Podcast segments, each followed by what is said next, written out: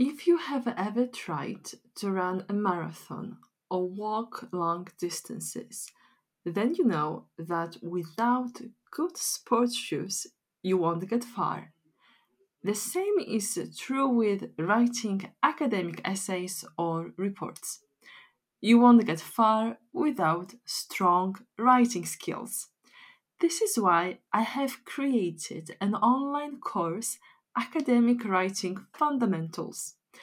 Each academic assignment requires a very good command of English, and even if your spoken skills are strong, you might still be struggling with writing. With academic writing fundamentals, you can build strong foundations which you need for your university assignments. Want to know more about the course? Go to my website www.oaoe.co.uk forward slash learn with me and check my new course, Academic Writing Fundamentals.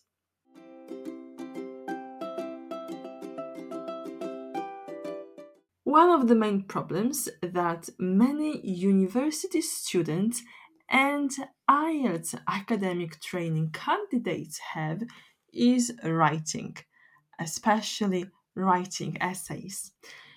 Just like reading, which I was talking about last time, writing is a skill that requires time and effort. It also requires a lot of attention and focus to be able to write coherent essays. Coherent? In other words, logical essays. No wonder why writing academic assignments not always comes with ease. Where should you start then if writing is not your favorite thing in English? Where should you start if you lack confidence in writing? Or simply how to start? I'm glad you're asking. Teaching writing is what I love most about teaching academic English. And today, in this week's episode, I would like to share a little secret. Hi, my name is Kasia, and this is Academic Reading and Writing Made Easy.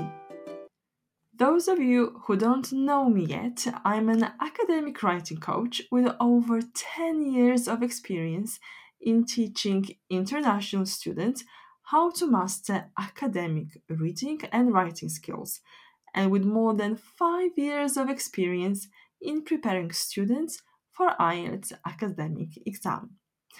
Before we get started, I have a question for you. Have you shared this podcast with a friend? Especially a friend who's just started university and definitely needs to learn to write essays, reports, and other types of assignments. Just grab the link, text it to them, send it to them on social media platforms, whatever you want to do, but I would greatly appreciate it.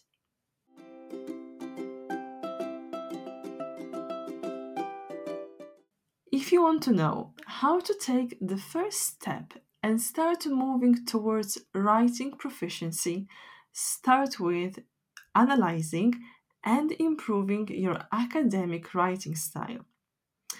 You might now wonder what does she mean? What is academic writing style? So, a proper academic style is characterized with advanced vocabulary and impersonal objective grammar structures.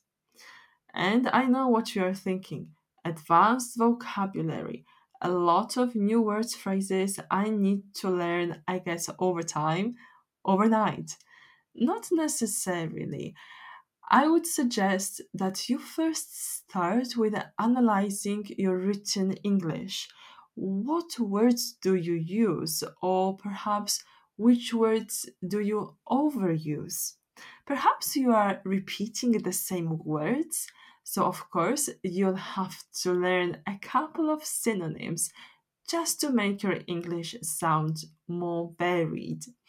However, it's not necessarily the first thing which comes to my mind when I think of academic writing style. So, in terms of academic vocabulary, there are words which my students tend to overuse because they get them from everyday English.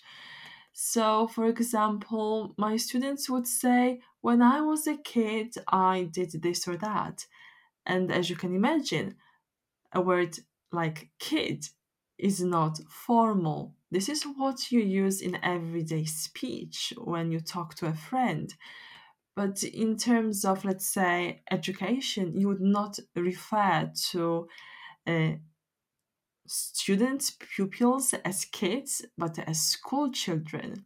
So, as you can see, you need to be constantly looking for more formal expressions.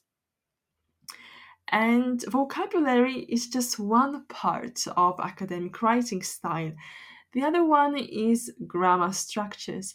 And now again, you might be thinking, oh, I've been learning English grammar for so many years.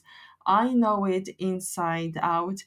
But do you really know the structures that will help you improve your academic writing style? Do you know the structures which will help you sound more impersonal, more formal, and more objective? Yes, academic writing style is objective. You need to get rid of anything that will make your writing sound biased, subjective. Otherwise, people will not be interested in your writing. Unfortunately, this is the truth, but I guess it's needed to hear this truth. But yes, I want today to look into academic writing vocabulary. The grammar thing, a little secret, is in my academic writing fundamentals course. This is where I talk more about advanced grammar structures that we use in academic writing, so feel free to check it out. But today, in this episode, I'm talking about academic vocabulary. And again, you might be thinking, what is she talking about? So, academic writing style in English, as I've said that before, is formal. So, what does it mean? It means that from now on, you can forget about all, well, almost all phrasal verbs that you crammed to impress your English teacher in secondary school, or if you remember your IELTS preparation courses, your IELTS teachers were telling you, oh, you need to learn more idiomatic phrases. And of course, they were right to get IELTS speaking band 7 or 8. You need to be using those phrasal verbs to impress the IELTS examiner. However, this is not the case for academic writing. Academic writing is formal and phrasal verbs, this is what we use in everyday speech, in conversations with our friends, family members. So, in other words, phrasal verbs are on the blacklist. So, again, the other question you might now have is Okay, so if phrasal verbs are um, on a blacklist, they are informal. If words like kids, again, are informal, so which are the formal words that I can use in my writing? Okay, so to answer your question, I suggest that we look at the history of England. And don't get me wrong, I will not be now giving a lecture on the history of England. No, no, no, just in a nutshell. So, Great Britain, as you know, I guess you know it, is a country with many nationalities. And this is mainly due to the fact that it was conquered for centuries first by the Romans, then by the Huns and Angles and Saxons and Vikings, and finally the Normans. So, in the 11th century, uh, England was conquered by William the Conqueror, and the French remained on the English soil until the um, 15th century 1485. This is when they left uh, England, and they also left a significant mark on the pages of England's history. Ancient French was an official language, so it was used in literary, cultural, and legal circles. And now, another surprising fact you might not know about it, but the English language, in fact, belongs to the Germanic language family. So you would be quite surprised how much in common those two languages, the English and the German language, have got in common. But in fact, it is due to its history with France that currently about 7,000 words in English are derived from French.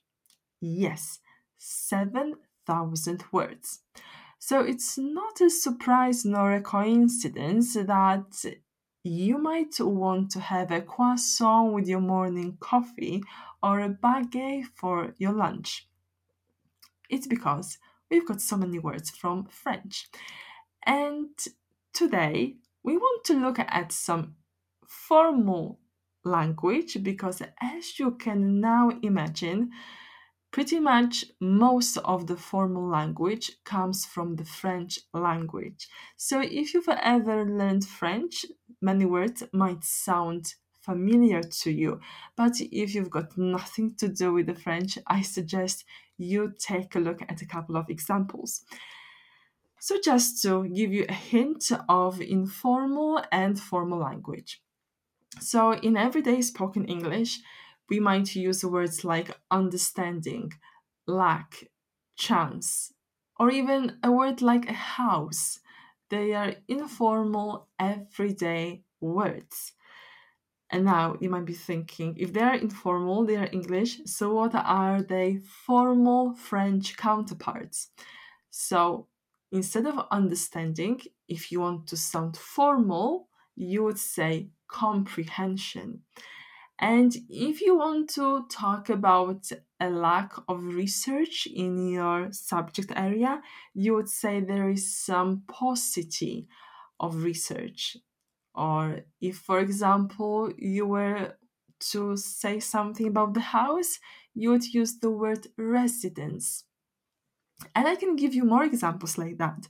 For example, um, Sometimes you would like to say that we are coming to the end of our research paper.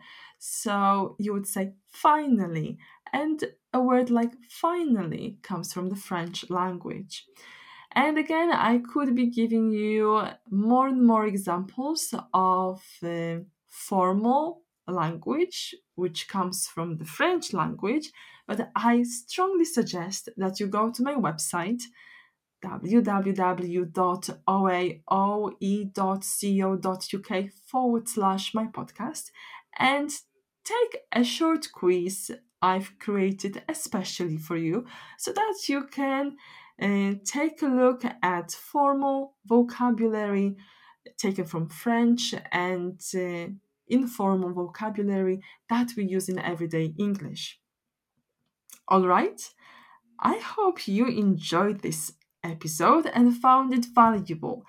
Thanks for hanging out with me. And if you have a friend who'll benefit from this episode, please share it with them. I would be so very grateful. And don't forget to take a look at my new online course, Academic Writing Fundamentals, especially if you struggle with English grammar and you want to take your writing skills to a higher level. All right, my friend, I'll speak to you soon. Same time, same place. Can't wait.